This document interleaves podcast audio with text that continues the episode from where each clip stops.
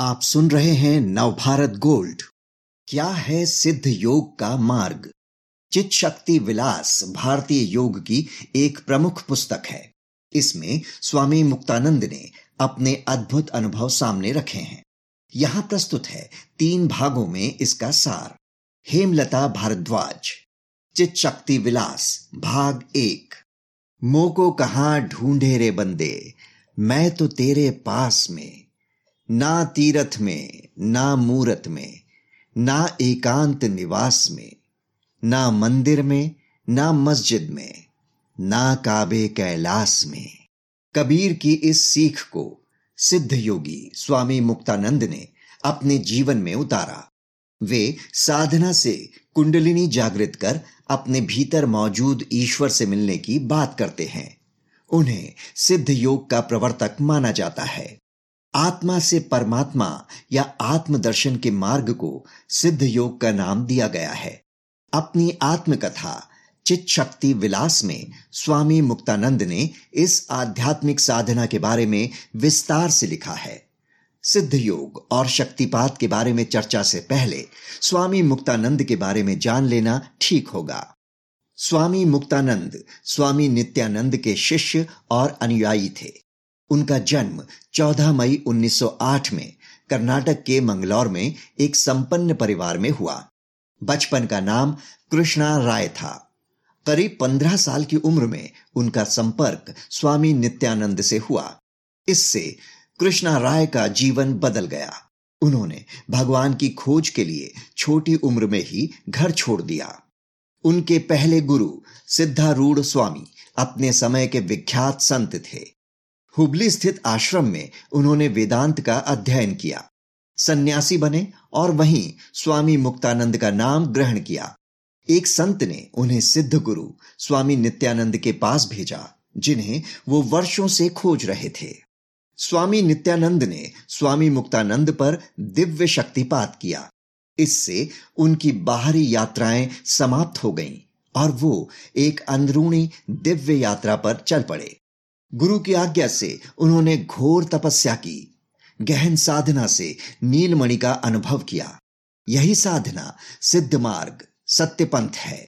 स्वामी मुक्तानंद परमहंस के अनुसार परम तत्व के साक्षात्कार के लिए गुरु कृपा या शक्तिपात ही साधन है। इससे पहले 25 साल तक स्वामी मुक्तानंद ने भारत के तीर्थों, मठों और आश्रमों का भ्रमण किया। सत्य को पाने के लिए कई संतों, महात्माओं से मुलाकात की। उन्होंने वेदांत, काश्मीर शैव सिद्धांत, योग और तंत्र का गहन अध्ययन और अभ्यास किया। इसके बाद स्वामी नित्यानंद ने स्वामी मुक्तानंद को आध्यात्मिक शक्ति और सिद्ध परंपरा का अधिकार प्रदान किया। 1961 में स्वामी नित्यानंद ने महासमाधि ली। 2 अक्टूबर 1982 को स्वामी मुक्तानंद की मोक्ष प्राप्ति के बाद गुरुमई चिद विलास आनंद और उनके भाई सिद्ध योग के गुरु बने 10 नवंबर 1985 को गुरुमयी चिद विलास आनंद योग की एकमात्र सिद्ध गुरु हो गईं। अभी सिद्ध योग पीठ की मुखिया वही हैं। सिद्ध योग संस्कृत भाषा का शब्द है ये योग परंपरा मुख्य रूप से पूर्वी दर्शन पर आधारित है वेदांत, काश्मीर शैववाद, भगवत गीता और कवि संतों के भारतीय योग ग्रंथों का इस पर खास प्रभाव है। कहते हैं, ईश्वर हर जगह, हर कण में है। वो प्राणियों के हृदय में बसता है।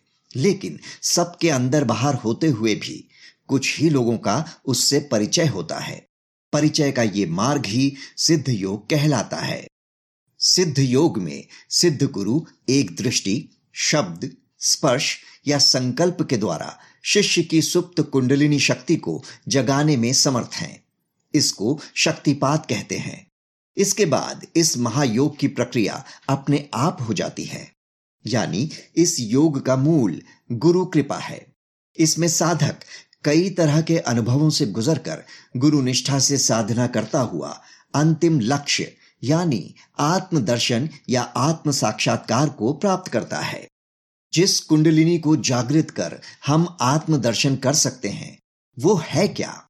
स्वामी मुक्तानंद कहते हैं, आपके हृदय में हृदय कमल है। इसके हर दल के अलग अलग गुण हैं।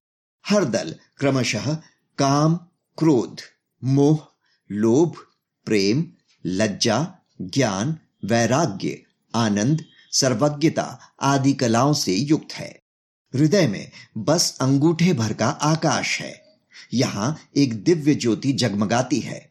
इसे देखने में ही मुनियों ने अपना पूरा जीवन दे दिया। वे आगे जोड़ते हैं। क्या महान स्थान है। कैसी ये हृदय आकाश की ज्योति है। क्या यही भगवती परमेश्वरी कुंडलिनी है, जिसकी विकास यात्रा से मानव की काया पलट जाती है। इसे तू महज परशिव और गुरु की बताई योग साधना से जागृत कर सकता है। ऐसे अनंत गुणों का भंडार अपने अंदर होते हुए भी। हे जीव, तू बाह्य जगत में न जाने कौन सा सुख देखना चाहता है। मुक्तानंद के गुरु नित्यानंद कहते थे, ना कस्ते विद्यते देवो, ना पाषाणे ना कर्द में भावेशु वर्तते देवास, तस्माद भावम न संत्यजेत। यानी ईश्वर न पत्थरों में है, न मिट्टी में और न ही लकड़ी में। ईश्वर तो भक्तों के भक्ति भाव में बसते हैं। सो, भक्ति को अपनाओ। अपने ईश्वर के प्रति श्रद्धा, भक्ति और विश्वास को कभी मत छोड़ो। प्रेम भक्ति और दृढ़ आस्था ईष्ट के प्रति और गुरु के लिए आध्यात्मिक जागृति के कई सोपान पार करवाती है। ये इंसान की आत्मशक्ति को चैतन्य से परब्रह्म की ओर अग्रसर करती है। भक्ति भाव श्रद्धा और विश्वास ही गूढ़ और अदृश्य परम तत्व को उजागर करते हैं। तब ईश्वर स्वयं भक्त के पास आ जाते हैं। मुक्ति का मार्ग उसी के आगे है। मुक्तानंद कहते हैं, हे मानव, तू चेत जा। ध्यान कर। मोक्ष के लिए नहीं, धर्म साधना के लिए नहीं, योग पदवी के लिए नहीं प्रशंसा पात्र बनने के लिए नहीं बल्कि अपनी सांसारिक वस्तुओं की पूर्ति के लिए तो ध्यान कर। नाटक, फ़िल्म, सैर सपाटे में तू जो मनोरंजन खोजता है, वो सब तेरे भीतर है। वे आगे कहते हैं कि अंतर की जिस शक्ति के बल पर तुम तुम कहलाते हो, उसका ध्यान करो। शक्तिपात में पात शब्द से ऐसा नहीं समझना चाहिए कि बाहर से शक्ति का पात किया जाता है। शक्ति तो सबके मूलाधार चक्र में रहती है। गुरु अपनी कृपा द्वारा उस सोई हुई शक्ति को सक्रिय कर देते हैं। उनकी कृपा बाहर से होती है। इस अर्थ में पात शब्द सही है। इसे गुरु कृपा कहना ज़्यादा सही होगा। शक्तिपात दीक्षा के बाद साधक को शारीरिक, मानसिक और बौद्धिक स्तर पर अनेक अनुभव होने लगते हैं। यौगिक क्रियाएँ, विचार परिवर्तन और आध्यात्मिक विषय की सूक्ष्म समझ होने लगती है। दीक्षा एक ही होने के बाद अनुभव या कहें कि प्रकटीकरण अलग अलग तरह से भी होता है। गुरु मुक्तानंद कहते हैं कि मैं कुछ नहीं करता। मेरी जानकारी बिना भी किसी को शक्तिपात होता है, जिसके बारे में मैंने सोचा भी नहीं होता। राडार के समान जब मेरे अंतर में स्पंदन होने लगते हैं, तब मालूम होता है कि किसी में शक्ति गिरी है और ऐसे साधक को देखते ही समझ लेता हूँ कि उसे शक्तिपात हुआ है। कई बार ऐसा भी होता है कि शक्तिपात या कुंडलिनी जागृति गुरु के बिना भी हो जाती है, उसे उत्तम दीक्षा कहते हैं। इसके कई तरीके हैं। तपस्या, मंत्र जाप, उत्कट भक्ति, विशिष्ट उपासना पूर्व जन्म की गुरु कृपा या अपूर्ण साधना। इन सब के कारण कुंडलिनी रूपी अंतर शक्ति जाग सकती है। यहाँ तक कि किसी संत या देवता द्वारा सपने में भी दीक्षा मिल जाती है। गुरु से दिव्य चिंगारी मिलते ही साधक को उसकी प्रकृति के अनुसार अनुभव होते हैं। यदि वो विवेकी होगा तो उसकी बुद्धि कुशाग्र हो जाएगी। वो सूक्ष्म विषय ग्रहण करके सब शंकाओं का समाधान प्राप्त कर लेगा। वो भक्तिमान होगा तो अष्ट सात्विक भाव भाव समाधि, प्रेत इत्यादि प्रकट होंगे, जिसको नाद, बिंदु, तेज इत्यादि में समाधान महसूस होते होंगे, उसको इन्हीं के अनुभव होंगे। जिसको शरीर शुद्धि की ज़रूरत होगी, वो योगिक क्रियाओं द्वारा शुद्ध होने लगेगा। वासना प्रबल होकर फिर शांत होगी। और अंत में नष्ट हो जाएगी। मुक्तानंद कहते हैं, तुम किसी भी पंथ के क्यों ना हो? आत्म ध्यान करने की किसी भी पंथ में मनाही नहीं है। अतः ध्यान करो, अपने को खोजो, वो मिल जाएगा। उसके लिए किसी विशेष जगह की भी ज़रूरत नहीं है। घर, जंगल, वन, शहर, गाँव, जहाँ रहते हो, वहीं आत्मा का ध्यान करो। इंद्रियों की पंच विषयों की खोज से लेकर कला, काव्य, नर्तन और जीवन मुक्ति की खोज ध्यान में ही समाहित है। स्वामी मुक्तानंद कहते हैं कि ध्यान करते करते तुम्हारी छिपी हुई अंतर शक्ति का भंडार खुल गया तो जल्द उच्चतर ध्यान होने लगेगा। उससे तुम्हारा रूप खुल जाएगा। तुम्हारे अंदर की दिव्य शक्तियों का तुम्हें ध्यान होगा। रूप खुलने पर उसके मित्र शब्द का उदय होगा। इससे मधुर दिव्य संगीत सुनोगे। यही शब्द दिव्य रस का स्वाद कराएगा। इससे तुम्हारे अंदर से सभी रोग मिट जाएँगे। फिर तुम्हें सूखे खाने में भी रस आने लगेगा।